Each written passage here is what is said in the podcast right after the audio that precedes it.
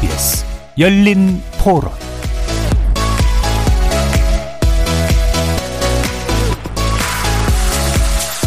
안녕하십니까. KBS 열린 토론 정준희입니다.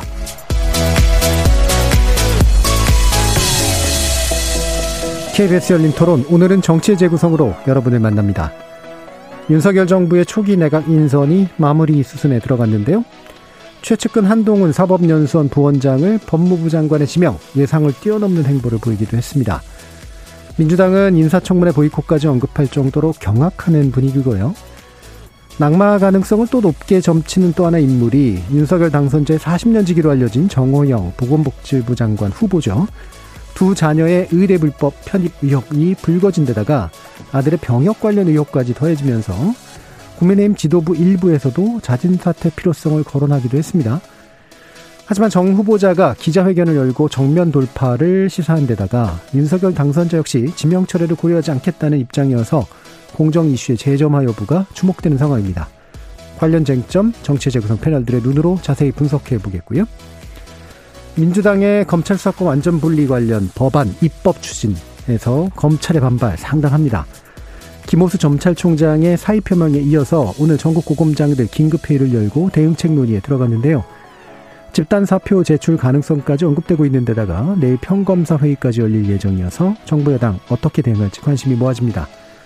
관련 내용 포함해서 오늘 진행된 국민의힘 국민의당 합당 소식까지 이어지는 2부에서 자세히 짚어보겠습니다. KBS 열린 토론은 여러분이 주인공입니다. 문자로 참여하실 분은 9730으로 의견 남겨주십시오. 단문은 50원, 장문은 100원의 정보 이용료가 붙습니다. KBS 모바일 콩 그리고 유튜브를 통해서도 무료로 참여하실 수 있고요. 시민 논객 여러분의 날카로운 의견과 뜨거운 참여 기다리겠습니다. KBS 열린 토론 지금부터 출발합니다. 살아 있습니다. 토론이 살아 있습니다. 살아있는 토론, KBS 열린 토론. 토론은 라디오가 진짜입니다. 진짜 토론, KBS 열린 토론.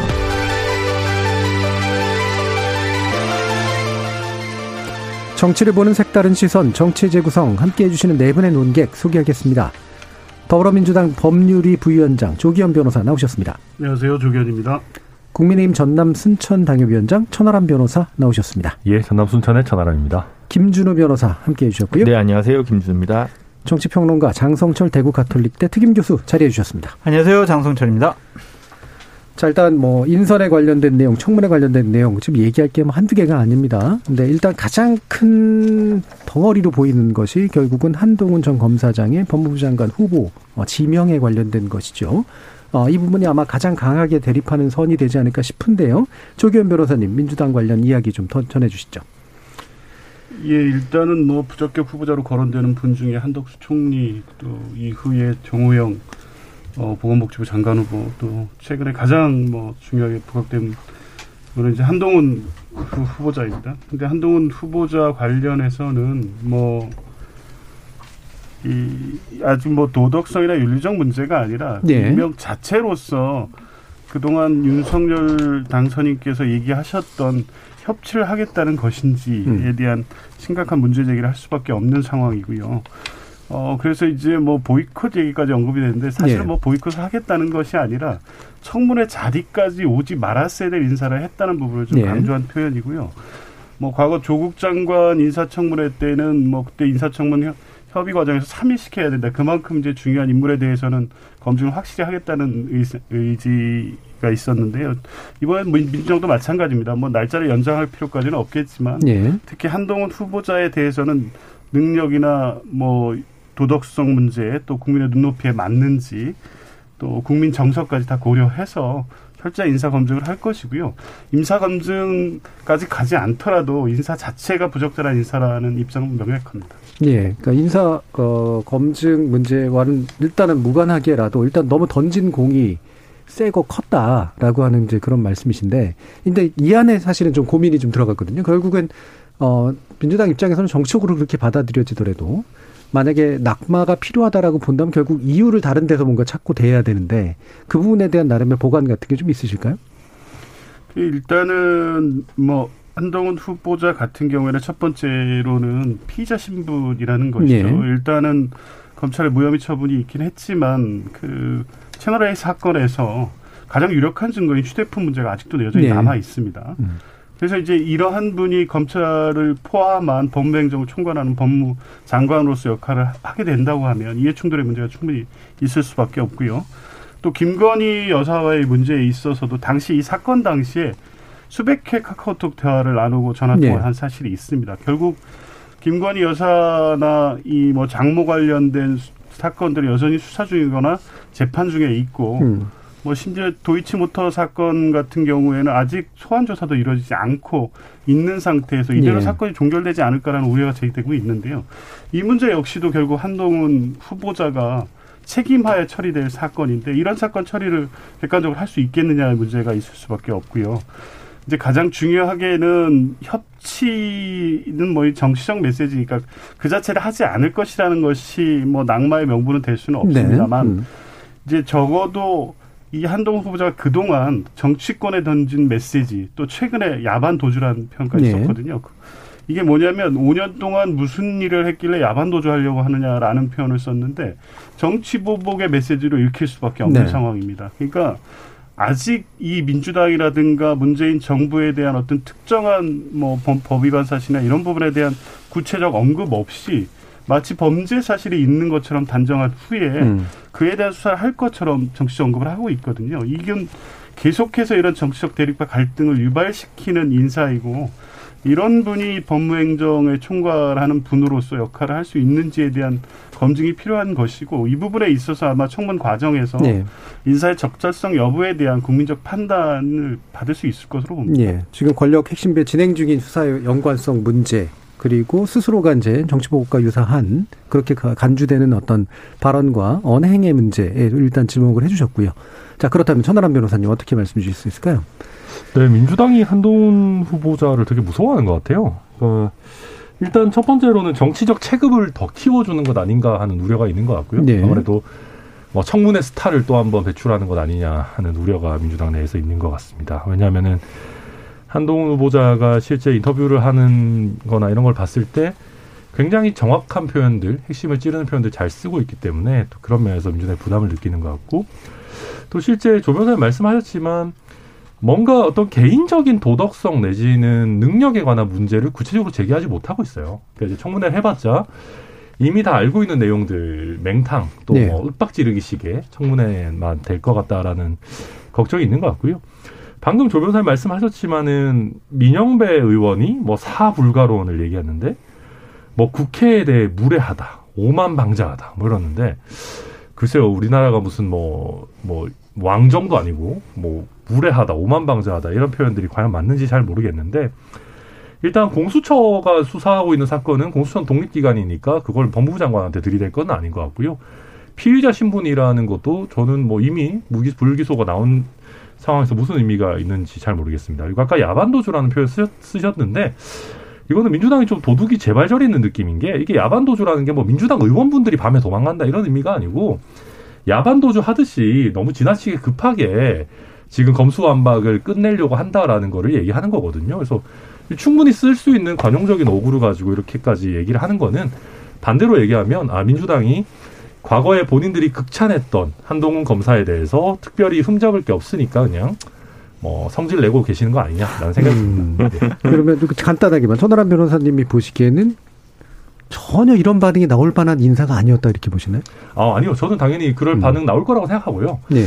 어, 협치에 적합한 인사는 아니죠. 음. 누가 봐도. 근데 이제 대신에 민주당 쪽에서도 어떻게 보면 그렇다고 해서 이분이 어, 객관적으로 부적절하다라고 하는 거를 제대로 찍어내지는 못하고 네네. 있다라는 느낌입니다. 알겠습니다. 자, 그러면 이제 뭐 당사자까지는 아니지만 이제 당에 연관된 분들이고요. 다른 두 분들은 약간 더 자유롭게 얘기해 주시지 않을까 싶긴 한데. 자, 장성천 평론가님부터 저는 말씀해 주시죠. 한동훈 후보자와 관련된 논란은 두 가지로 나눠 네. 봐야 된다는 생각이 들어요. 하나는 능력과 전문성이면 네. 또 하나는 정치적인 논란이면 능력과 전문성은 저는 뭐 법무부 장관 하기에도 차고 넘친다. 음. 뭐 적절한 인사가 아니냐라는 생각이 드는데 정치적인 논란 부분에 대해서는 조금 대통령 당선인의 선택이 좀 아쉬워요. 네. 안타까운 부분이 있어요. 검찰에서 가장 핵심 측근 아니었습니까? 그런 사람을 법무부 장관으로 추천을 하고 지명을 한다는 것 자체가 민주당의 강력한 반발을 불러일으킬 수밖에 없다. 뻔한 일이었다. 그렇죠. 그 정권 출범 첫, 첫 음. 시작부터 법무부 장관 때문에 이렇게 여야가 치고받고 싸우는 모습, 극심한 갈등 불러일으키는 모습, 이것은 과연 정치적으로 선택이 괜찮은 것이냐라는 음. 부분에 대한 회의감은 있어요.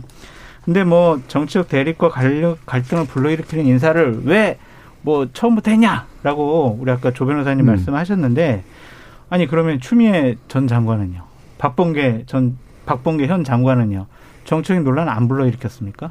그러니까 그거는 민주당 분들이 할 얘기가 아닌 것 같고 뭐 저는 기본적으로 한동훈 검사장이 지금 청문회를 받을 입장이잖아요. 예. 날카롭게 감정적으로 반응하는 것은 옳지가 않아요. 음. 좀더 냉정하고 차분하게 논리적으로 따져도 민주당 의원들을 이길 수가 있는데 자극적인 말, 뭐 야반도주라든지 네. 다른 자극적인 말을 이렇게 내뱉듯이 하는 것은 좀 옳지 못하다는 생각인데 민주당도 잘못됐다. 음. 왜냐하면 민주당은 아니 그 아무리 그래도 이제 장관 후보자한테 암덩어리라는 표현을 어떻게 씁니까? 예. 그러니까 지금 보면은 후보자나 지금 민주당이나 좀 냉정함을 유지했으면 좋겠다라는 생각이 듭니다. 네, 김준호 변호사.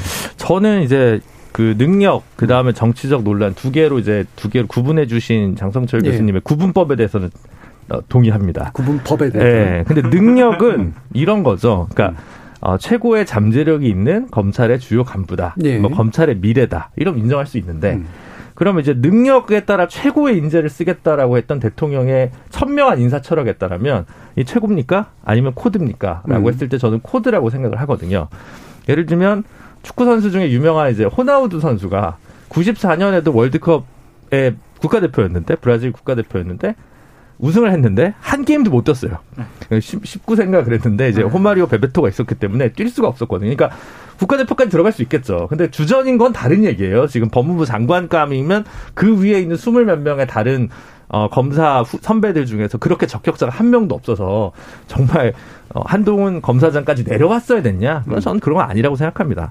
뭐 영어를 조금 더 잘해서, 아니 그건 전 진짜 어, 궁색한 변명이라고 생각하고요. 어디까지나 이제 검수완박과 관련된 어, 그런 코드와 관련된 인사이기 때문에 논란이 이제 있는 거다 덧붙여서라는 생각이 들고 한동훈 장관 후보자 본인도 어차피 본인은 정무적 카드이기 때문에 인사청문회 보고서 채택은 아예 생각도 안 하는 예. 것 같습니다. 음. 그렇지 않고서는 아니 원희룡 후보는 지금 장관 지명되고 나서 국토위 관련 의원들한테 전화를 해서 로키로 다가섰는데 음. 어떻게 이분은 야반도주 운운하고 있으면 이게 도대체 소통과 협치를 하지 않겠다는 당선자의 철학의 대리인인 것인지 아니면 본인이 조금 더 튄 건지는 지금으로서는 알 수 없지만 지금 적절한 자세로 임하고 있는 건 아닌 것 같다라는 생각도 마찬가지로 듭니다. 예, 김준호 변호사님 전매 특허 두 개가 오늘 나왔네요. 하나는 스포츠 비유, 또 하나는 로우키로 접근한다.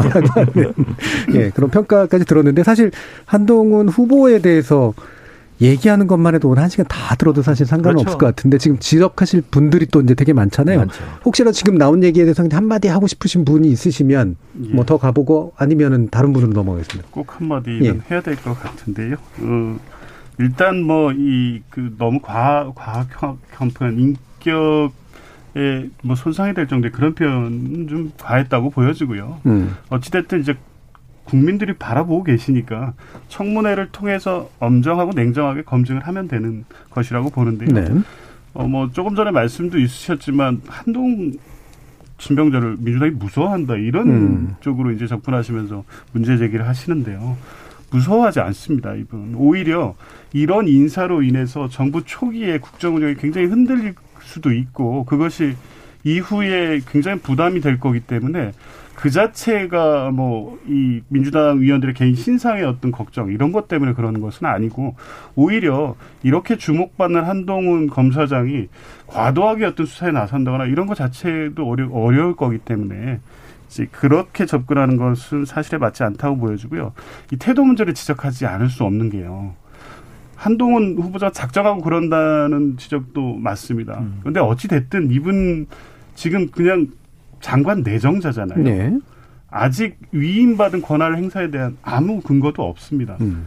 그냥 대통령 당선인이 지명한 내정자일 뿐이고 어떠한 권한도 아직 행사할 수 없는 분의 입장이고 최근까지 검찰의 어떤 뭐 이 고위 지위에 있던 분인 정도라고 하면 이 정도까지 정치권을 향해서 이 자극적이고 노골적인 비판 발언을 하면서 문제를 이렇게 더 확대시키는 음, 발언을 해야 되느냐 이런 음. 문제 때문에 계속 지적할 수밖에 없는 것이고 예. 청문 과정에서 뭐 이 태도 때문에 낙마시키겠다 이렇게 갈 수는 없지만 예. 적어도 협치 측면에서 보면 야당을 대하는 태도가 법무부 장관 이런 입장으로 계속 나오고 전국에 계속 갈등을 유발하는 이런 발언을 계속 한다고 하면 음. 장관으로서의 직을 수행할 수 있을지에 대해서 회의가 될 수밖에 없는 거죠. 예. 자, 한 네 마디쯤 하셨긴 했는데 혹시 한 마디? 네, 저는 그렇게 생각합니다. 민주당이 요즘 보면 내용을 지적할 수 없으면 태도를 지적합니다. 뭐 어느 정치 집단이나 비슷할 수도 있는데요. 근데 저는 한동훈 검사장이 한 얘기 중에 과연 뭐가 문제인지 솔직히 잘 모르겠고요. 기자들이 검수완박에 대한 태도 또 본인이 어, 좀 굉장히 중요한 이슈지 않습니까? 그런 거를 물어보는 거에 대해서 충분히 입장을 밝힐 수 있다고 생각하고요. 그리고 과연 그러면 민주당은 저희 국민의힘 의원들이나 아니면 뭐 윤석열 당선인 내지는 본인들을 지지하지 않는 국민들에게 그렇게까지 예의가 발랐나 저는 뭐 잘 모르겠습니다. 네, 알겠습니다. 자 이번엔 정호영 보건복지부 장관 후보자 관련 의혹으로 가는데 이게 사실은 한동훈 어, 후보자의 지명 이전까지만 해도 어, 가장 좀 커 보이는 사안이었는데요. 이게 지금 커 보이는 사안들이 여러 개로 좀 늘고 있는 상태이긴 합니다. 어, 근데 아무래도 이제 이른바 이제 낙마 가능성 측면을 따지면 제일 큰 좀 커 보이긴 하는데 어떠세요, 장성규 교수님? 저는 낙마 가능성보다 음. 사퇴해야죠, 이분. 네. 왜 버티는지 잘 모르겠다라는 생각이 듭니다. 기본적으로 불법과 부정한 것이 없었다? 이렇게 얘기를 하시는데 그것을 넘어선 상식적인 부분에 있어서 국민 눈높이에 맞지가 않아요. 음. 만약에 지금 KBS 사장의 아들과 딸이 KBS 사장 지금 시절에 지금 경력직으로 여기 기자나 아나운서로 채용이 됐어요. 음. 그리고 문제 제기하니까 KBS 사장께서 아니, 나는 면접하는지도 몰랐어. 음. 여기 지원한지도 몰랐어. 이렇게 얘기를 하면은 국민들이 그걸 믿겠습니까? 그런데 알고 보니까 나중에 아빠가 여기서 좀 인턴 생활도 좀 하라고 그렇게까지 얘기한 거예요. 그러면 그걸 어떻게 아빠 찬스를 안 썼다고 얘기할 수가 있어요. 네. 그리고 본인이 아팠다고 하는데 기본적으로 치료한 내역도 없고 또한 그걸 가지고 병역을 또 보충력으로 받고 이런 것들이 과연 맞을까? 음. 라는 생각이 들어요. 좋아요. 그냥 아빠로서, 의대 교수로서 자기 아들과 딸이 의사 되는데 좀 도와주고 싶었다? 오케이, 좋아요. 근데 그 거기까지죠. 음. 그렇게 판단한 분이 장관이 되겠다라는 것은 다른 차원의 문제다라는 네, 네. 생각이 들어서 저는 자꾸 공정과 상식이라는 측면에서 윤석열 당선인의 이게 대통령 당선의 명분이었잖아요. 음. 그것을 잃어버리는 행위를 왜 우리가 정호영 씨 때문에 비판받아야 하냐고요. 네. 저는 스스로 사퇴하는 것이 맞다라는 생각이 듭니다. 음, 그러니까 이 부정 의 팩트라는 제가 볼 때 되게 낯선 표현인데 당선자 입으로 나왔는데 무슨 말인지는 알겠는데 어, 이 말을 쓴 게 이제 방금 장성철 교수님 말씀으로 치면은 스스로를 부정하는 일이다라는 이제 얘기신데 김준우 변호사님 좀 말씀 주시죠. 그러니까 뭐 저는 그 자제분들이 그 학교 뭐 입학하고 이럴 수도 있다고 생각을 하고요. 음. 어, 좀 석연치 않은 대목들이 좀 있는데, 이거, 이 모든 것이 다 총체적 부정의 뭐 종합 선물 비리 세트라고 단정하고 싶지는 않습니다. 근데 음. 합리적인 의심이 드는 건 분명 있죠. 이제 KCI급 논문을 두 편을 공저했다라고 하는 부분이나 19학점을 이수하면서 주 40시간 봉사활동을 했다고 하는 부분이나 뭐 척추 디스크 관련된 어, 4급 사회복무요원 판정을 받았는데 5년 동안 어, 사용된 의료비가 15만 원에 불과했다는 점은 충분히 뭐 수사의 가치나 들여다볼 가치가 있는 부분이라고 생각을 하고 논란이 되면 정치적 부담이 좀 커지기 때문에 자진 사퇴하는 것이 맞다고 생각을 하고요. 음. 아마 최근에 또 전남대 뭐 총장 교수분 네. 무슨 뭐 자제분 의혹 관련된 건데 뭐 이렇게 된 이상 사문서 위조가 아마 공소시효가 7년 정도 될 거예요. 네. 그러니까 한 7년치라도 어, 뭐 의학 전문 대학원이나 뭐 로스쿨 음. 관련해서 한번 어, 전수조사를 교육부에서 음. 탈탈 털어서 이 기회에 맞아요. 좀 여의도에 불필요한 분들 있으면 좀 솎아내고 국민 눈높이를 맞추는 어, 재정렬 작업도 필요하지 않을까 이런 생각이 듭니다. 여기 한참, 한참 그런 시기였었잖아요. 네. 이런 이제 뭔가 이른바 스펙이 이제 입학에 굉장히 크게 영향을 미치는 시기고 따라서 스펙 경쟁이 엄청 들어갔던 시기인데 그게 이제 한두 건이 분명히 아닐 것 같은데 장관으로 이제 나오는 순간만 검증당할 것이냐, 아예 그냥 검증을 다 해버릴 것이냐, 뭐 이런 문제하고도 연관이 된다라고 보셨어요? 어떠세요? 네, 저도 철저히 탈탈 털고 속가내야 이제 저 같은 사람에게 기회가 많이 오기 때문에. 뭐 의사 되려고요? 아, 의사 말고 뭐 이제 정치인, 장관. 이제 장관 이런 분들도 좀뭐 대찬성이고요. 정무의 문제하고 능력의 문제는 좀 구별하셔야 되겠어요. 제가 더 능력을 더 쌓겠습니다. 예. 아, 뭐, 그러니까 그런 당연한 말씀이고 저는 그렇게 생각합니다. 어, 부정의 팩트, 그러니까 팩트를 어느 만큼 우리가 요구하느냐, 이게 참 정답이 없는 문제인데요. 그렇죠. 예. 뭐 최소한의 팩트는 당연히 있어야 되겠죠. 그런데 우리가 조국 전 장관 사태 때 그렇게 많이 분노했던 거는 어, 이분이 법적으로 처벌을 받기 이전까지는 문제 없다라는 태도에 기인한 게 분명히 있거든요. 네. 그럼 우리가 입장을 바꿔서 윤석열 당선인에게 기대하는 거는 단순히 불법이 아니면 된다라는 게 아니고 예, 그렇죠. 뭔가 조금 더 상위 정도의 우리 국민 감정에 맞는 공정과 상식을 보여달라는 거 아니겠습니까? 그러니까, 그러니까 이게 뭔가 이제 예를 들면 이게 단순히 아 법 위반이 없었으면 괜찮아 이 정도 수준은 아닌 거거든요 우리가 기대하는 게 그래서 저도 조금 더 우리 스스로가 높은 어 기준을 좀 삼았으면 좋겠고요 그다음에 아 물론 정호영 후보자 제가 이제 열심히 그 반박하는 거 다 읽어봤는데 뭐 일부분 억울하실 수도 있을 것 같긴 네, 해요 그리고 뭐 조국 전 장관이랑 비교하는 게 과연 타당하냐라고 하는 이제 당내에서 의견도 저는 일부 맞다고 생각하는데 그럼에도 불구하고 저는 그냥 큰 틀에서 봤을 때 좀 장 교수님 말씀하신 게 정답에 가까운 거 아닌가 생각합니다. 아니 근데 저는 이제 당원도 아니고 예. 뭐 당직자도 아니고 당협위원장 아니니까 막 비판할 수 있는데 우리 천하람 변호사님은 좀 당협위원장에서 걱정이 돼요. 아, 근데 뭐 크게 뭐 들으시겠습니까? 예. 요거를 이용해서 이제 요런 걸로 능력을 쌓아서 예, 나중에 장관이 되시면 될 것 같습니다. 조- 조기현 변호사님. 그 자진 사퇴 말씀들을 하셨는데요. 저는 자진 사퇴가 아니라 예. 윤석열 당선인께서 지명 철회를 해야 된다고 봅니다. 음. 왜냐하면 이제 통상 이렇게 문제가 되는 인사가 이제 청문회를 앞두고 계속 의혹 제기가 되면 예우를 갖춰서 이제 적절하게 사퇴하는 모양새로 이제 정리하는 게 지금까지의 사례였는데 이 부분은 좀 분명히 다르다고 봅니다. 이 윤석열 당선인의 공정과 정의의 상징 아니겠습니까? 그런 분이 가장 그, 부- 그 존재 이유가 흔들리는 인사를 했다고 하면 본인이 책임지는 모습을 보여야죠. 이 본, 음. 이 당사자 정호영 후보자 개인의 처분에 맡겨서는 안 될 문제고 이 공정과 정의의 관점에서 내 인사가 뭐가 문제가 있었다는 부분을 스스로 인정해야만이 국민들이 윤석열 당선인을 대통령으로 뽑은 이유에 부합할 수 있을 거라고 예. 보여지고요. 한 가지 한 가지 사유에 대해서 일일이 다 어제 이제 반박하는 내용을 봤는데 의혹이 해소가 안 됐어요. 음. 그러니까 이제 결국에 이렇게 되다 보니까 뭐 이후에 뭐 교육부에서 감사를 하든지 아니면 병원을 지정해서 진단을 받으면 될 거 아니냐 이렇게 말씀을 하시는데 이 시간상 인사청문회 전에 다 불가능한 거거든요. 네. 시간을 끌겠다는 겁니다. 결국엔 사퇴하지 않고 시간을 끌면서 청문회 국면만 넘어가겠다는 입장이신 것 같은데 당선인에게도 부담이 되는 것이고 당선인 스스로도 이러한 문제가 계속 반복되고 시간이 이 지체되는 문제를 언제까지 이렇게 두고 볼 문제가 아니라 예. 결제 해제하시는 게 맞다고 봅니다. 음. 예. 저는 어제 이제 정호영 지명자가 해명했던 내용 중에 금방 좀 사실관계를 팩트 체크를 할 수 있는 부분이 있는 것 같아요. 네. 그거 좀 했으면 좋겠는 게 뭐냐면 봉사 활동과 관련해서요. 뭐라고 하셨냐면 누구나 신청하면 다 경북대 의대에서 봉사활동 할 수 있어요. 음. 그래서 봉사활동 경력 증명서는 그렇게 크게 뭐, 어, 입학을 하는데 뭐 큰 도움이 되지 않았을 거예요. 뭐 이런 예. 식으로 얘기했었거든요.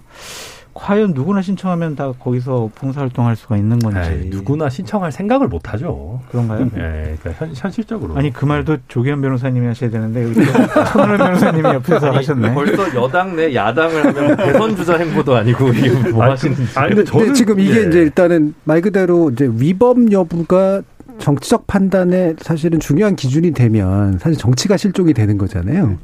그래서 결국 사법이 개입해야 되고 사실 그게 이제 조국 전 장관 관련된 사태에서 이제 나왔었던 문제고 그러면 사실 그게 현재와 같은 문제로 정리가 된 건 결국은 검찰이 막 그냥 압수수색도 하고 막 증거 잡아가지고 뭐 해서 큰 사태가 나면서 결국 이렇게 된 건데 부정의 팩트라고 이제 말을 해버리면 이제 그 부정의 팩트를 강제 수사권을 통해서 발견해야 되느냐라는 문제로 가버린단 말이에요. 맞습니다. 저도 예. 그래서 그게 위- 좀 위험한 예. 그 워딩이라고 생각하는 하고요.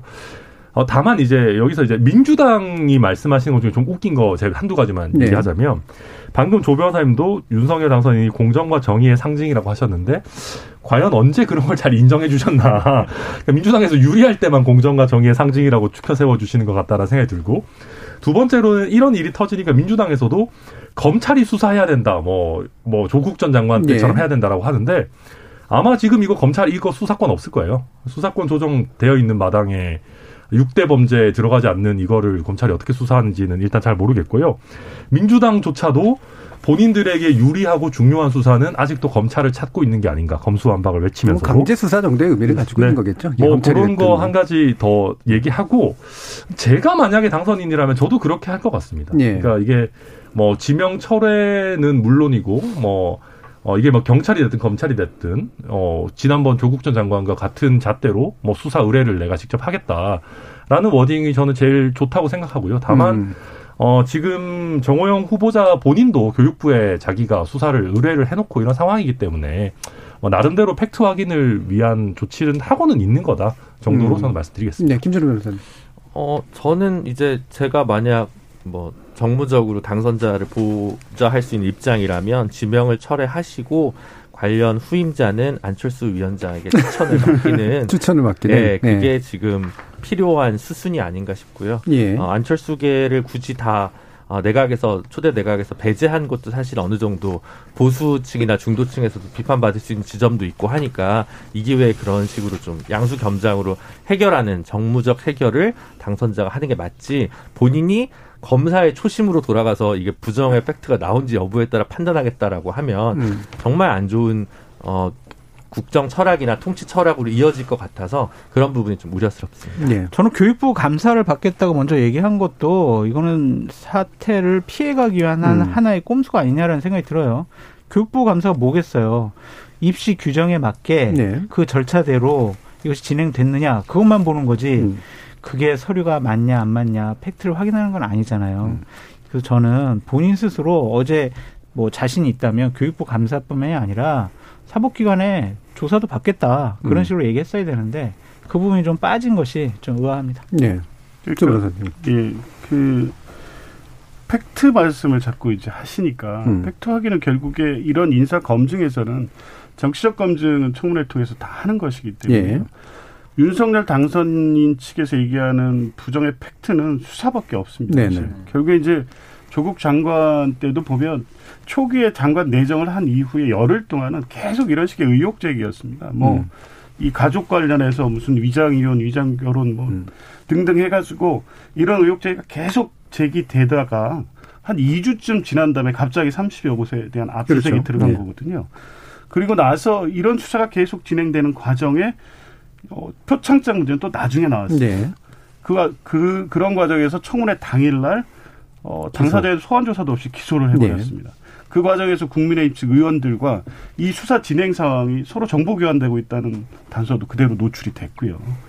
결국에 이제 이런 방식을 봐왔기 때문에 윤석열 당선인이 지금 정호영 후보자에 대해서 부정의 팩트가 없으니까 그것이 나오지 않는 한은 아직 처리할 의사가 없다 입장을 표현하신다면 그러면 수사 통해서 밝힐 수밖에 없습니다. 네. 오늘 시민단체에서 고발하셨더라고요.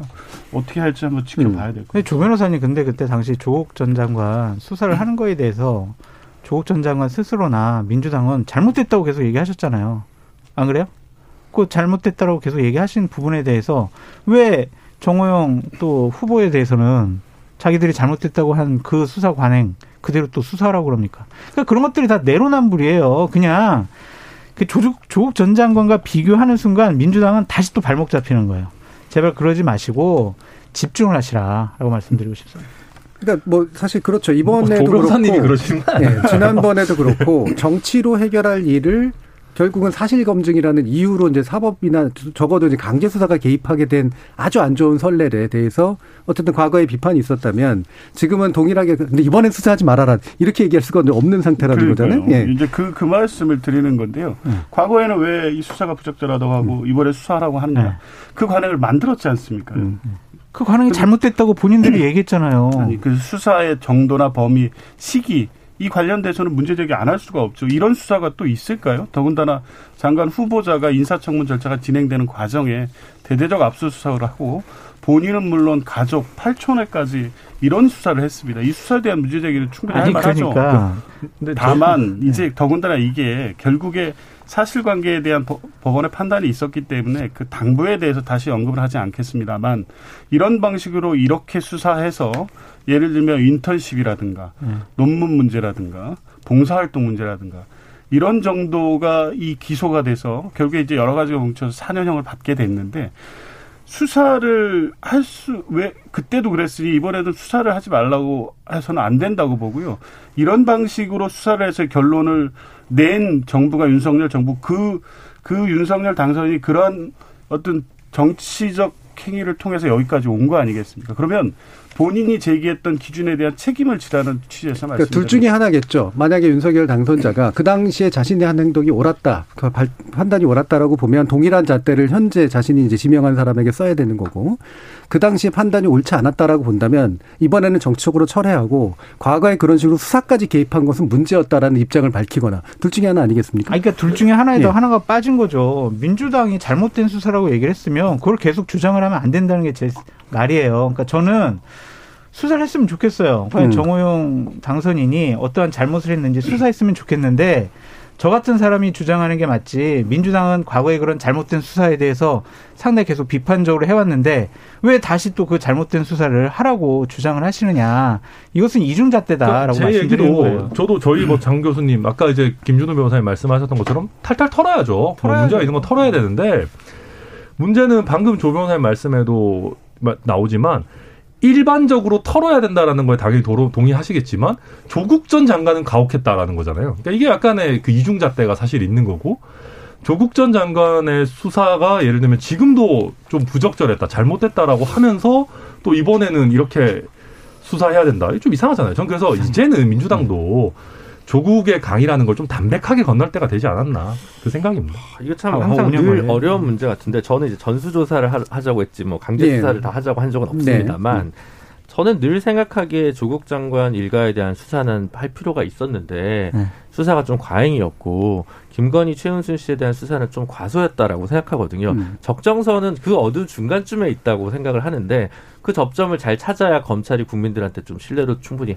받지 않을까라는 정도 예. 생각입니다. 아니, 저는 하나만 더 말씀드리면 자꾸 과잉 수사라고 그러는데 제가 생각하는 과잉 수사는 조민 씨까지 그리고 그 아들까지 수사를 했으면 과잉 수사라고 저는 했을 것 같아요. 음. 근데 부부 부부만 했잖아요. 그때 공소장 그 네. 저기 뭐죠?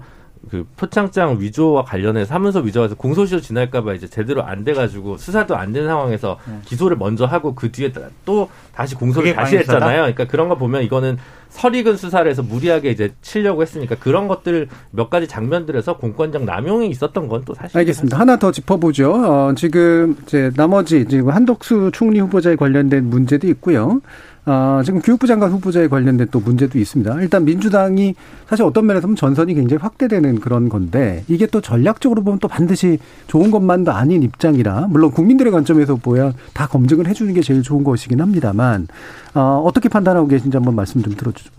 어찌됐든 이게 이제 민주당에 들어오는 제보 사실을 기초로 해서 네. 의혹이 제기되고 이거를 이제 청문회 준비단이 발표하는 경우도 있고 언론의 취재에 의해서 이제 계속 나오는 의혹들도 있습니다. 이 부분은 뭐 인사 검증을 한다는 이 국회 인사청문회법에 따라서 당연히 민주당으로서 해야 될 역할을 하는 것이고요. 다만 이제 지금 문제되고 있는 정호영 후보자라든가 한동훈 후보자, 한덕수 총리 등 주요 의혹이 실제 국민적인 어떤 눈높이에서 수용되기 어려운 부분에 대해서는 뭐 강력한 검증을 계속하는 것이 맞고 나머지에 대해서는 지금 말씀하신 대로 이게 어 정권 초기에 정권 출발 발목 잡기로 비춰지는 정도의 과도한 정치 공세식 그 검증은 적절하지 않다고 보고요. 예. 아마 그 정도 선을 지키면서 청문 과정을 준비해가고 있고 관련 의혹에 대한 입장들도 이제 그런 선에서 음. 내고 있다고 봅니다. 제보의 어떤 구체성, 심각성과 함께 실제로 이제 해명 과정을 보면서 대응을 하겠다. 예. 장성준 교수님. 저는 기본적으로 한덕수 총리 후보자가 한동훈 법무부 장관 후보자의 유탄을 맞지 않을까라는 예, 생각이 예, 들어요. 예, 아무래도 예. 그러니까 한동훈 법무부 장관 후보자 뭐 민주당이 반대하더라도 음. 당선인께서 임명하시면 되는데 총리는 민주당에서 인준을 안 해주면은 이거는 안 되잖아요. 예. 그래서 저는 한덕수 그리고 정호영 이 두 분에 대해서는 음. 민주당이 좀 낙마를 하, 하려고 하지 않을까라는 좀 생각이 들고요.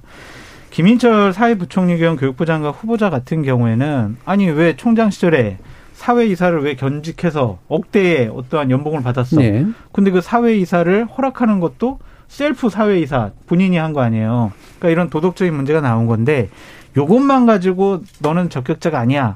라고 하기에는 좀 약한데 예. 이외에 여러 가지 다른 도덕적인 문제나 교육부 장관으로서 교육계를 어떻게 혁신하고 개혁할 것인지에 대한 비전이 없으면 음. 이분도 뭐 장관 후보자로서는 자격이 없다고 보여집니다. 음. 이것은 다 오롯이 민주당의 몫이에요. 음. 민주당이 얼마나 잘 공격하느냐, 문제점을 삼느냐, 그거를 좀 지켜봐야 될 것 같아요. 예. 사실 검증의 대부분은 이제 언론에서 계속 연이어 단독 보도가 나고 있고 음. 이걸 어떻게 배합하느냐가 청문회를 대하는 뭐 야당 쪽의 고민일 텐데 김인철 부총리는 어쨌든 기소유예를 한번 당했다는 부분이 굉장히 뼈아플 것 같고요. 네.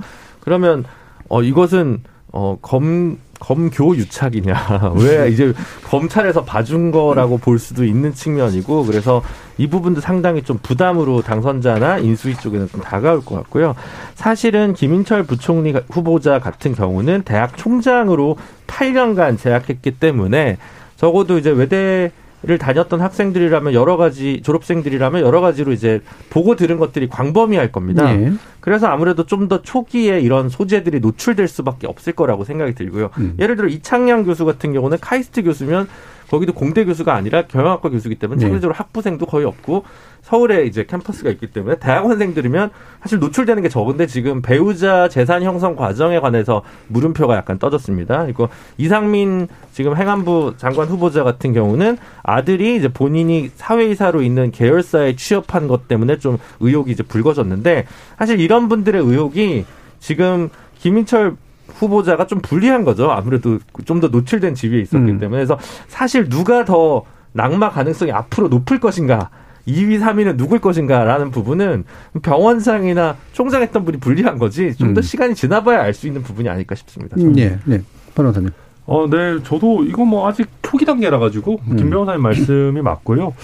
어, 이게 결국은 그 모든 게 다 균형점을 찾는 거거든요.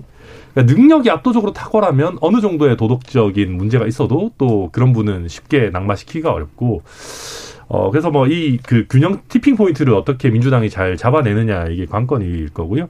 한동훈 후보자 아니 한동훈이 아니라 한덕수 후보자와 관련해 가지고는 그럼에도 불구하고 민주당에서 또 너무 무리하게 몰아치기는 쉽지 않을 겁니다. 그냥 음. 과거에 또 노무현 정부에서 같이 일했던 그런 전력들도 있고 또 능력으로는 쉽게 이렇게 배척하기 쉬운 분이 아니기 때문에 결정적인 한 방이 없으면 많은 국민들께서 장 교수님 얘기하셨듯이 여기가 한동훈 대신 당하는구나라고 느끼실 거라서 그것도 민주당에게는 부담일 겁니다. 네. 그 유탄을 맞을 수 있다. 가능성이 높다. 이건 뭐 확률적으로 그런 것 같고요. 네. 대신 이제 정치적으로 어떤 효과가 날 것인가는 또 계산대로 되지는 않는 거기 때문에. 민주당이 유탄에 유탄을 맞을 수도 있습니다. 예, 그러니까요. 네. 어떻게 보세요, 조기현 변호사님? 예, 지금 뭐 말씀대로 정치라는 게 이제 생물이고 지금 막 제기되는 의혹을 가지고 보면 국민적 공분이 일어나는 것 같지만 네. 실제 결국에는 장관 임명 과정에서 보면 무리한 인사라고 이렇게 낙인될 정도까지 이르지 않으면 음.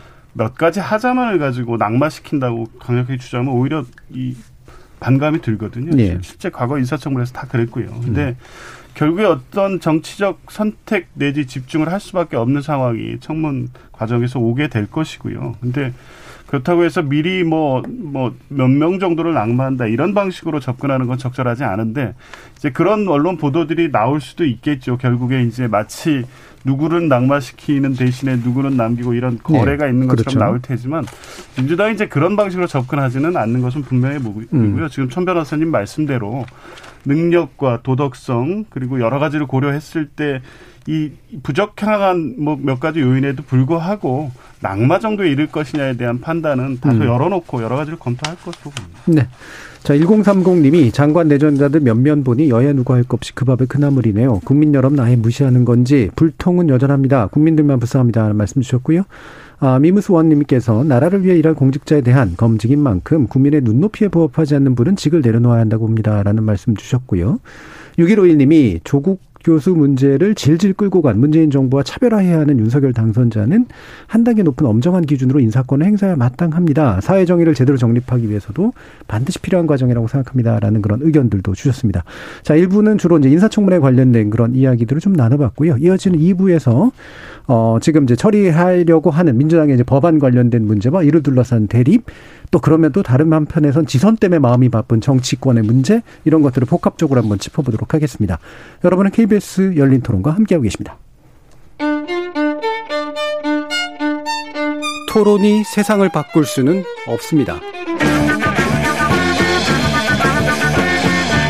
하지만 토론 없이 바꿀 수 있는 세상은 어디에도 없습니다.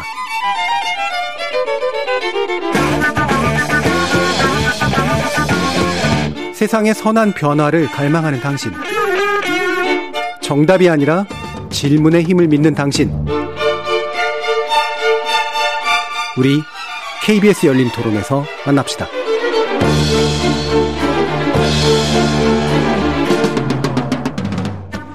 KBS 열린 토론 정치의 재구성 장성철 대구 가톨릭대 특임 교수 김준우 변호사 천하람 국민의힘 전남 순천 당협위원장 조기현 더불어민주당 법률위 부위원장 이렇게 네 분과 함께 하고 있습니다. 자, 지금은 이제 검찰의 수사권을 완전히 분리하겠다라는 민주당의 추진 법안에 대해서 검찰의 반발은 당연히 있을 수밖에 없는 것 같고요. 그 중에 이제 김호수 검찰총장의 행보에 대해서 많은 분들이 관심을 가졌습니다만 사의 표명했고 그 사표를 일단은 문재인 대통령이 반려하는 그런 모습으로 어, 나타났습니다. 어, 많은 분들이 어, 김호수 검찰총장이 그렇게까지 한단 말이야라고 놀라는 것 같았지만 저는 사실 그렇게 놀라지는 않았거든요. 음, 음. 기존의 검찰총장들의 행보를 보면 그쵸. 충분히 뭐 그런 만한 면들이 있어서 그렇죠. 뭐 관련된 내용들 말씀 주시죠, 김준우 변호사님. 네, 그 정준희 교수님 말씀하신 대로 음. 2011년에 김준규 총장이 임기 한두 달 남겨놓고 때 사표를 던졌습니다. 검경 음. 수사권 조정이 이제 이루어졌거든요. 일부분.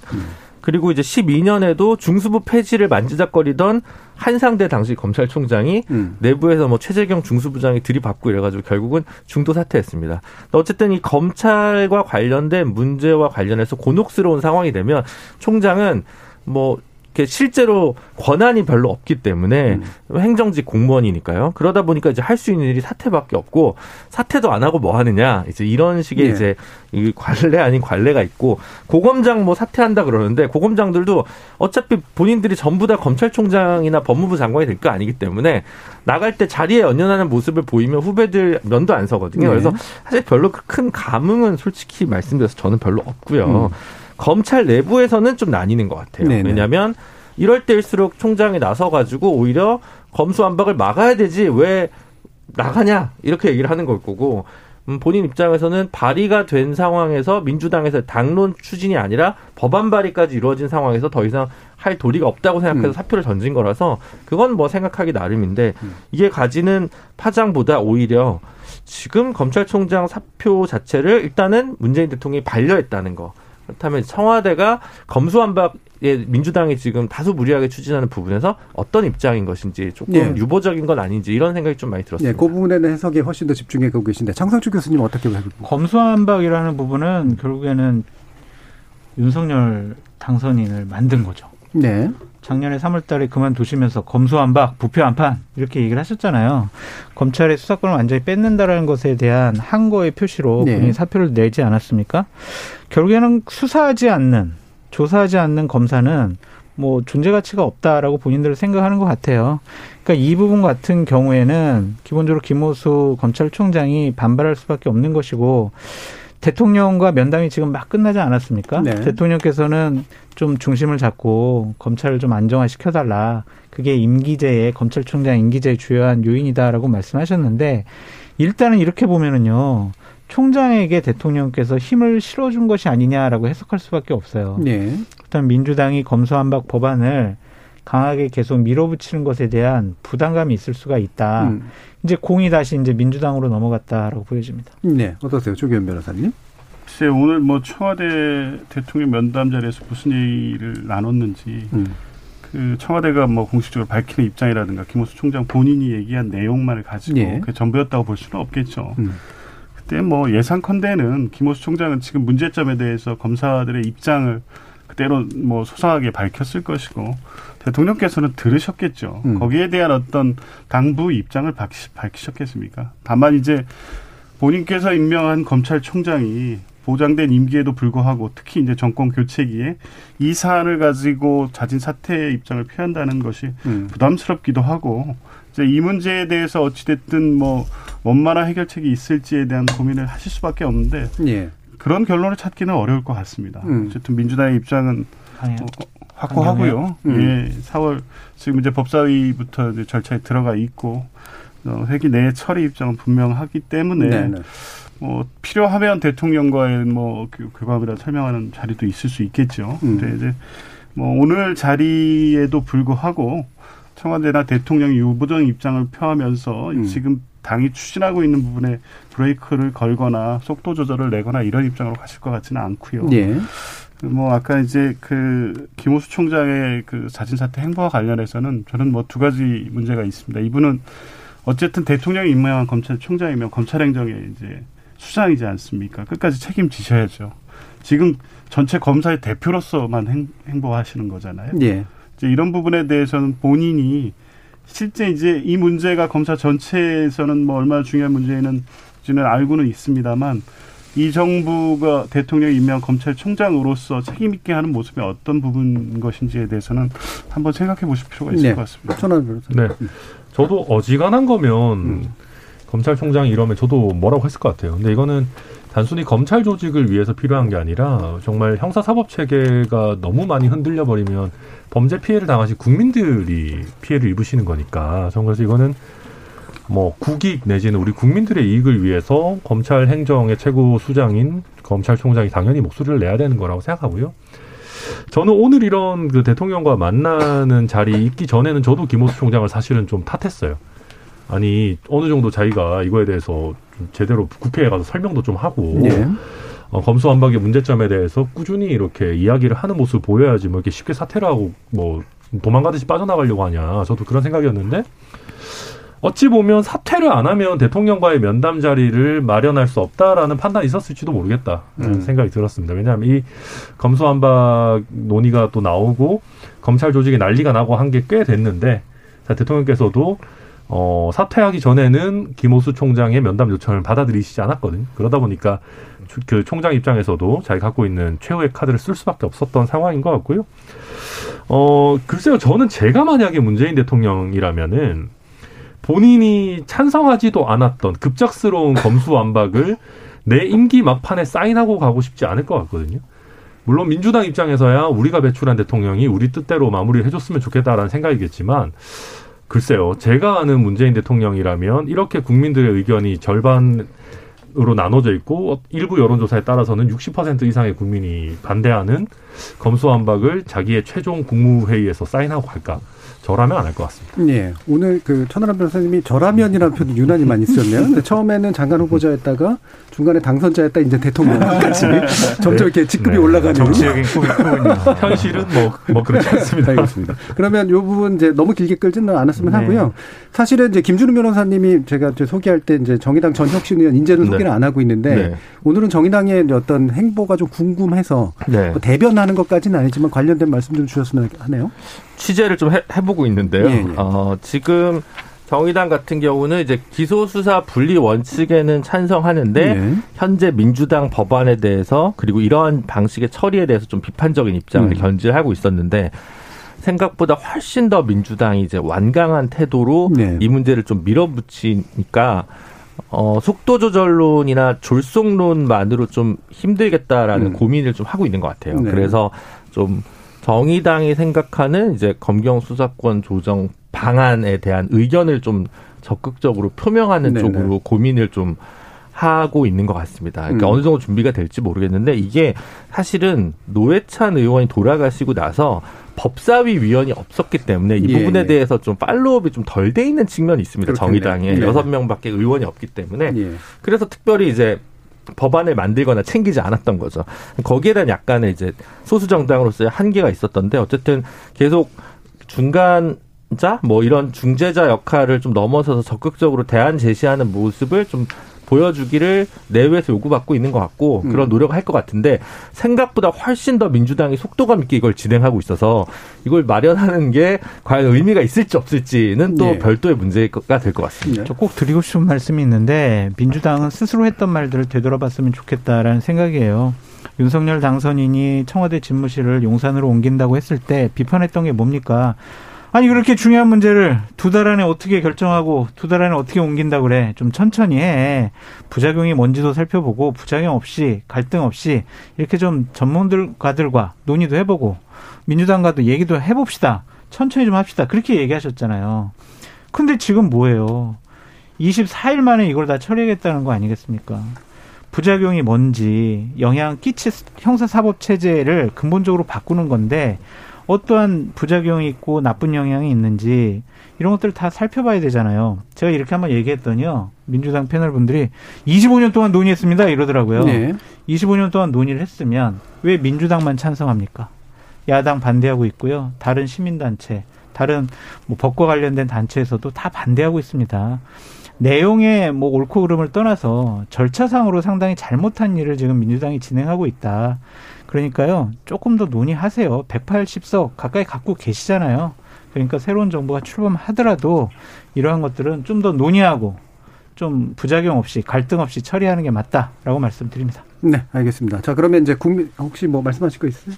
저기 예, 간단하게 말 음. 25년 논의가 맞고요. 음. 이거는 재정 검찰청법에 이미 그 수사기소 분리 원칙은 정해져 있었던 음. 것이고 2018년에 저 장재원 의원도 동의한 그 이 검찰청 개정안도 상정돼 있었습니다. 뭐 이제 수사 기소 분리 이후에 이제 어떻게 할 거냐 문제에 대해서 문제 제기를 할 수도 있습니다만 방향도 어느 정도 나와 있고 이미 경찰이 90% 이상 사건을 다 수사하고 있는 상황이라면 지금 수사 기소를 한다고 해서 당장 지금 일선 수사에 문제가 생긴다고 단정하는 것은 좀 무리가 있고요. 지켜보고 제도 안착화를 위해서 노력하면 될 네. 것 같습니다. 아 근데 경찰도 오늘 좀 지금 완전히 뭐 검찰에 수사권을 하는 거는 이건 좀 무리가 있습니다라고 경찰도 얘기했잖아요. 입장을 발표했잖아요. 예, 저 오늘 좀잘 교수님이. 어, 말씀 많이 듣고 싶긴 합니다만 특수 게스트 또 모셨기 때문에 네. 아직도 이제 논의할 것들이 좀 많이 남아가지고요. 저희 청취자 문자 몇 개만 소개시켜드리고 바로 뒤로 좀 이어, 이어가겠습니다.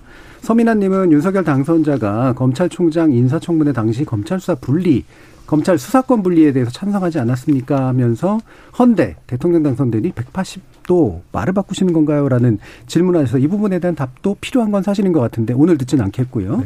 지호 제가 잭스님이 너무 답을 하고 싶습니다. 일반 서민들 입장에서 검찰에 불려갈 일이 얼마나 있겠습니까? 결국 고위층 밥그릇 싸움이 아닌가 생각됩니다라는 말씀도 주셨는데 천하람 변호사님 내가 윤석열 당선자라면 하면 또 얘기할 것 같아서 넘기겠습니다. 알겠습니다. 자, 국민의힘과 국민의당 오늘 합당 선언했는데요. 어, 꽤 미뤘던 일인데 그래도 또 확 하고 진행이 됐습니다. 장서주 교수님 평가해 주시죠. 뭐 어차피 벌어질 일이 벌어졌다라는 생각이 들고 기본적으로 잘 됐어요. 지방선거를 앞두고 두 당이 계속 합당 문제 가지고 티격태격 싸우면은 국민의힘으로서는 상당히 좀 안 좋은 결과가 나올 수밖에 없었다. 여러 가지 세부적인 문제들이 더 협상을 해야 되고 처리할 부분들은 음. 있지만 일단 큰 틀 차원에서 잘 됐다. 진정한 공동 정권 운영이 가능해졌다라고 평가해 봅니다. 네, 굉장히 긍정적으로 깔끔하게 평가해 주셨는데 자, 천하람 변호사님도 당연히 환영하는 입장이시겠죠? 네, 뭐 안 됐으면 최악이니까요. 음. 그러니까 뭐 불확실성이 위험성이 제거됐다라는 면에서 높은 점수를 주고 싶고요. 저희가 실제로 합당 선언이 이루어지는 시기에 어, 공천관리위원회 회의를 하고 있었는데 음. 국민의당 추천으로 오신 공관위원 분들도 박수를 치시더라고요. 어, 음. 이제야 불확실성이 좀 네. 해소가 됐고 음. 또 그러니까 사실은 합당이 돼서 제일 기쁜 분은 안철수 대표일 겁니다. 왜냐하면은 만약에 이번에 합당이 안 되고 또 다시 안철수 대표께서 뭔가 이렇게 독자 노선을 또 가는 느낌이 됐다면은 몇 년 안 지나서 약간 민생당 같은 이런 어, 되게 자, 네. 네. 점점점 작아지는 당세를 마주할 수밖에 없었을 텐데 일단은 그래도 큰 물에 오셔가지고 그렇죠. 다시 한번 정치적 재기를 노릴 수 있을 만한 환경이 됐다 이렇게 네, 평가합니다. 근데 순천에 경쟁자는 없어요? 어, 다행히 저 아마 저를 배려하셔서 그런지 제 지역구는 없고요. 제 예. 바로 옆 지역구 순천 을 지역구만 있더라고요. 아? 예. 예. 혹시 선거구 조정이 된다거나 뭐.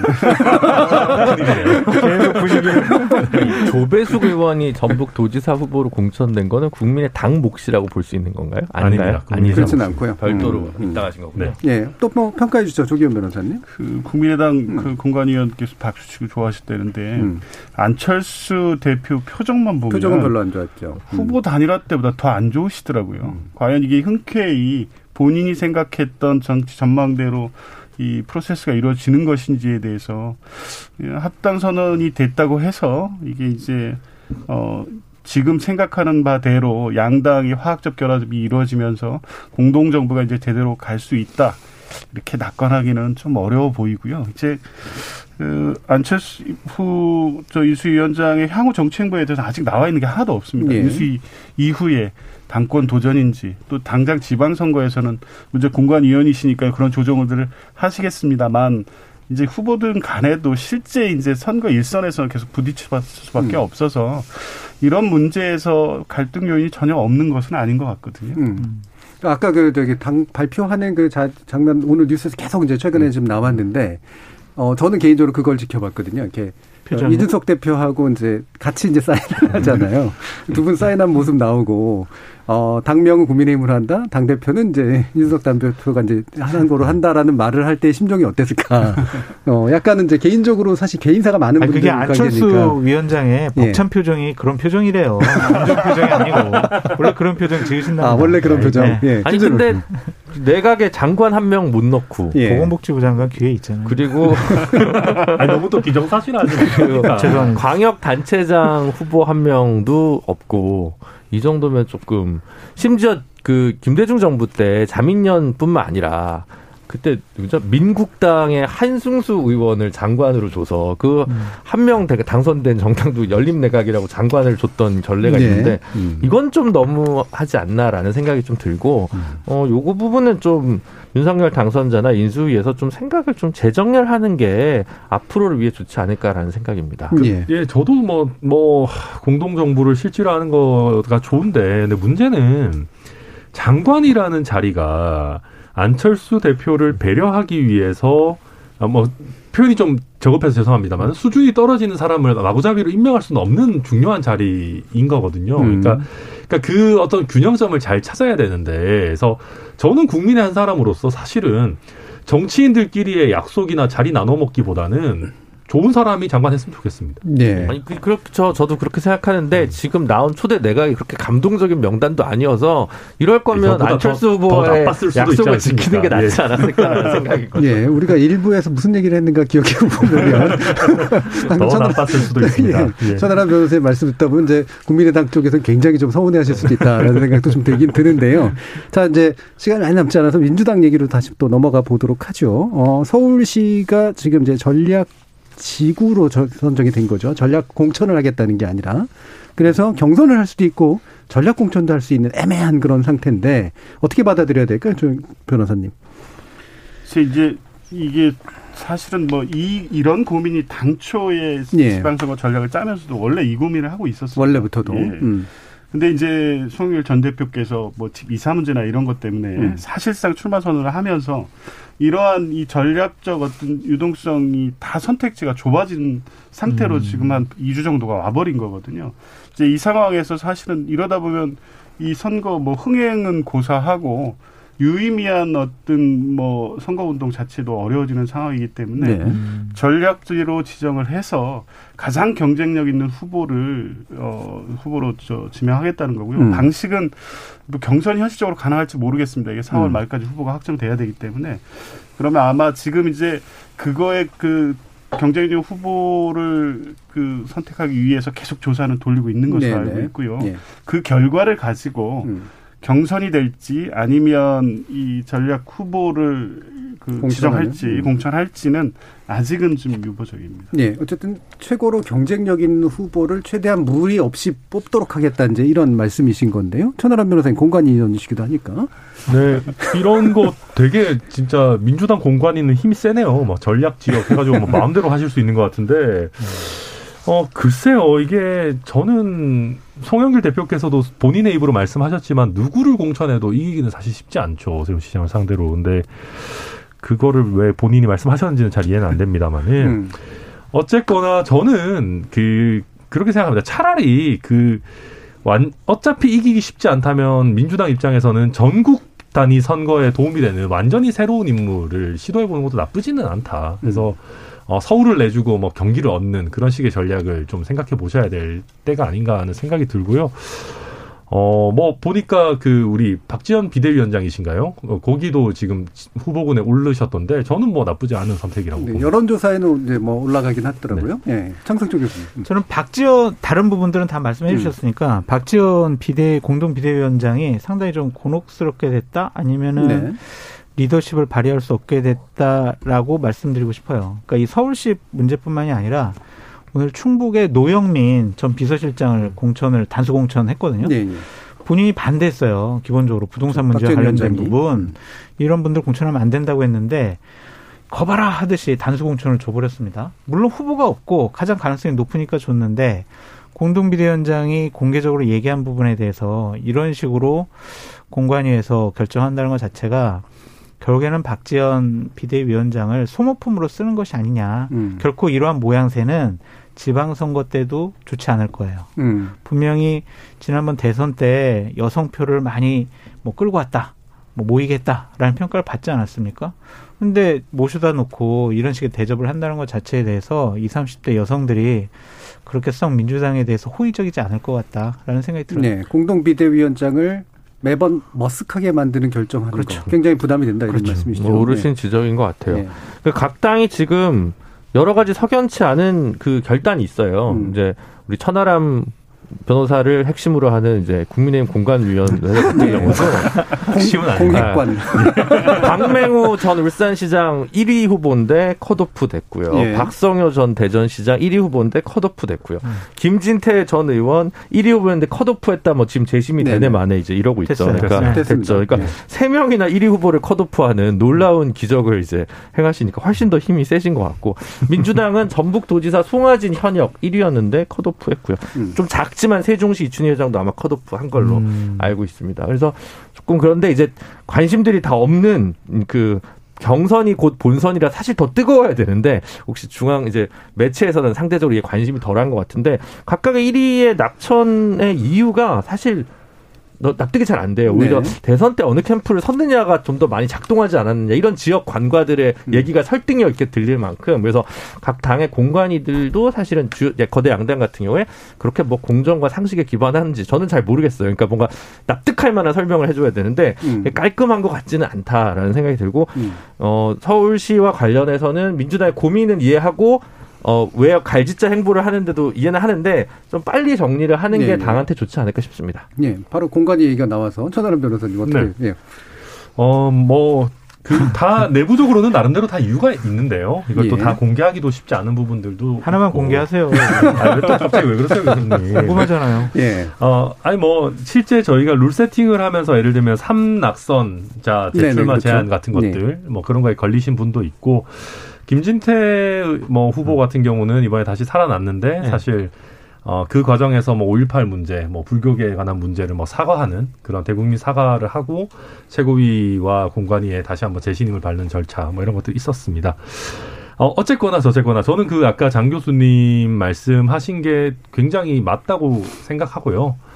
어, 그러니까 글쎄요, 저제 얘기는 안 맞아요. 아, 김 변호사님 말씀도 일부 뭐 맞는 부분도 있겠죠. 일부. 예, 공관위가 항상 공정한지는 사실 저도 잘은 모르겠습니다. 예. 근데 네. 천하람 변호사님 이런 네. 부담감은 없어요. 예를 들면 내가 단식 투쟁을 하면 잘려도 다시 되살려준다. 네네. 그럼 다른 잘린 후보들도 다시 단식하면 살려줄 건가요? 그런 아, 네. 부담감 없었어요? 그러니까. 저혈당 있으신 분들 이런 분들이 좀 힘들긴 한데. 예. 아, 네. 아니, 뭐, 물론, 뭐, 단식 투쟁을 했기 때문에 살려준다라는 것은 네. 아니고요. 음, 네. 그러니까, 실제로 그 김진태 의원 같은 경우는 컷오프를 할 때부터 논란이 꽤 있는 결정이긴 했었습니다. 그렇죠. 네, 그렇기도 했고, 또 지도부의 의사도 또, 관, 또 고려를 안 할 수 없는 부분이고, 제일 네. 또 명분상 중요한 것은 본인이 과거 문제들에 대해서 사과했다, 이런 부분들을 많이 고려한 예, 겁니다. 김지태 그 후보 같은 경우에 되살아난 가장 중요한 이유는 당선 가능성이 아닐까 싶던데. 뭐, 그것도 고려 당연히 예. 할 수밖에 없는 부분이거든요. 예, 지금. 이제 뭐 황상무 후보자가 상대적으로 굉장히 좀 이렇게 경쟁력이 떨어진다라는 그런 평가들이 좀 있어서. 뭐 그런 거는 예. 아닙니다. 예. 저는 민주당 이제 서울시 공천 문제와 관련해서 그 제3자정 입장에서 조언 예. 드리면 개파 싸움 하지 마세요. 이재명계, 이낙연계 이분들이 주도권을 갖고 계속 기득권을 유지하기 위해서 자기네 사람들을 지금 밀고 있는 그러한 모습이 나타나고 있거든요. 이런 것이 과연 선거에 뭐가 도움이 될까? 그런 것들을 진지하게 좀 고민을 하셨으면 음. 좋겠다라고 좀 생각이 듭니다. 예. 그래서 일, 일- 일부 이제 그런 분석이 있습니다만 지금 서울시장 선거에서는 개파가 작동하고 있지는 않습니다. 예. 예, 이제 그렇게 비춰지는 모습. 그러니까 예를 때- 들면은 이재명계의 송영길 전 대표가 나가니까 이낙연계나 친문계에서는 이낙연 대표를 띄워가지고 좀 내보내려고 하는 그런 모습들이 있잖아요. 예, 물 밑에 그런 식의 네, 움직임들이 여론조사도 보이는데. 지금 음. 뭐 넣어서 예. 하- 조사하고 있고. 그게 이제 두 분인 것 같아요. 실제로 그런 결정을 할 거냐, 개파적으로 결정할 거냐의 문제도 있고, 방금 말씀하신 그렇게 움직임 보이는 건 네. 또 어떻게 할 거냐, 이제 두 문제인 것 같아요. 그런 움직임까지를 고려해서 실제 이제 서울시장 선거는 전국 선거, 특히 수도권 선거에 어떤 영향을 미치느냐 예. 이런 전략적을 고려를 하기 때문에요. 그 후보가 송영길 대표가 됐든 이낙연 대표가 됐든 특정 개파의 입장에 휘둘리거나 그거에 의해서 결과가 나오는 상황이 갈 것 같지는 않습니다. 예, 알겠습니다. 지금 어 일보로 좀 들어오게 아마 전국 고검장들 회의 결과가 보도되고 있는 것 같은데요. 어, 향후 총장 중심으로 국회 설득에 노력하겠다라고 하는 입장으로 정리를 일단 한 것 같습니다. 어, 최근에 나왔던 검찰 발언 관련 기사의 따옴표 보도 중에는 가장 완화된 순화된 표현이 등장한 게 아닌가 싶은데 요거 아주 논의하면 좋겠습니다만 혹시 말씀하실 부분 있으시면 한 1분 정도씩 뭐 언급해 주셔도 괜찮습니다. 아니 뭐 대통령께서 뭐 총장에 대해서 어느 정도 힘을 실어 주셨기 때문에 음. 그 부분에 대해서 고검장들도 어 그러면 일단 총장 중심으로 우리가 단합을 해보자라는 것 같아요. 예. 그것을 과연 민주당이 받아들일 수 있을까? 그건 좀 회의적입니다. 저도 아까 보도 보니까 그 김호수 총장이 대통령과 나눴던 대화 내용을 고검장 회의에서 좀 고검장들에게 공유를 어느 정도 네. 했다 그래요. 저는 그래서 이렇게 완화된 저는 사실 거의 뭐 전원 사퇴 이런 정도의 결의가 나올 줄 알았는데 음. 이 정도 완화된 거 나왔다고 하면 청와대가 나름대로 어떤 입장을 보인 게 아닌가라는 추측을 해봅니다. 네, 그렇게 해석할 만한 여지들이 이제 보이는 발언이긴 그렇죠. 해요. 그러니까 국회 설득하면 좀, 변- 좀 변화가 있지 않겠어라는 식의 얘기를 하는 것 같은데. 저는 지난주에 그 지방의회 선거 선거제도 개혁과 관련해서 이제 딜 브레이크가 일어날 뻔했다가 박병석 의장의 중재로 어느 정도 협상 타결이 예. 됐잖아요. 그래서 어, 검경 수사권 조정, 기소 수사 분리는 뭐 권성동 의원이나 뭐 곽상도 의원 이런 분들도 다 법안을 발의했을 만큼 그렇죠. 어느 정도 교집합이 있기 때문에 어, 국회의장이 좀 나서서 이 부분은 하반기 원구성에 있어서 사개특위를 다시 설치를 하고 음. 좀 뒷문 열어놓지 않는 논의를 좀 해서 어느 정도 좀 정리를 하는 수순을 밟는 것이 좀 현명하지 않나. 만약 그때도 국민의힘이 정의 응하지 않으면 아직 어, 민주당 입장에서 물론 대통령 거부권이라는 변수가 그렇죠. 있습니다만 예. 패스트 트랙을 태워서라도 이건 1년 안에 좀 해결할 수 있는 부분이 있기 때문에 음. 저는 민주당에게 남아 있는 이 개혁 입법의 시간이 있다고 생각하거든요. 그래서 음. 그런 좀 절충적인 방안들도 고려를 했으면 하는 마음입니다. 제대로 안을 잘 만들면 대통령도 함부로 거부권 행사 못 하죠. 음. 조기현 변호사 짧게만. 네. 우리 대통령 딜레마 게임이라. 대통령께서 예. 이제 김호수 총장에게 어떤 말씀을 하셨는지는 뭐 알 수 없고 그렇죠. 이제 음. 다만 이제 김호수 총장이 그 말씀을 어떻게 전달했는지는 음. 지금 이제 나오는 바- 반응으로 봐서는 음. 어, 일정 정도 검찰 입장에서도 뭐 이제 수긍할 만한 내용이 있었던 것으로 보여지긴 음. 하는데요. 음. 어찌 됐든 결과적으로 이게 이제 정상인 거죠. 이런 음. 방식으로 검찰총장을 통해서 입장을 개진하고 예. 질서 있게 논의를 해나가면 될 것 같습니다. 알겠습니다. 그 얘기 좀 제발 잘 좀 들어주세요 민주당에서. 예. 자, KBS 열린 토론 정치의 재구성. 어, 장 교수님께서 민주당을 자 계속 주문해 주시는 내용으로 어, 마무리가 된 것 같은데요. 오늘 함께 해 주신 조기현 변호사님, 천하람 변호사님, 김준우 변호사님, 그리고 장성천 교수님. 네 분 모두 수고하셨습니다. 감사합니다. 감사합니다. 감사합니다. 열린 토론 월요일 코너 정치의 재구성은 지난 한 주간 발생했던 정치 사안을 갈무리하고 새로운 한 주의 정치적 막 담는 시간인데요. 거의 3년에 가까운 세월이 흐르는 동안 단 한 번도 논의 소재가 고갈된 적은 없었던 것 같습니다. 오히려 한 시간 남짓한 시간에 다 남아내기 어려워서 매번 서둘었던 그런 기억인데요. 이게 과연 우리 모두를 위해 바람직한 일인지는 잘 모르겠습니다. 정치 현실을 체계적으로 재구성해서 말해주는 것도 좋겠지만 현실 정치 자체가 크게 재구성됐으면 좋겠다는 생각 저만의 것은 아닐 것 같습니다. KBS 열린 토론 정준이었습니다.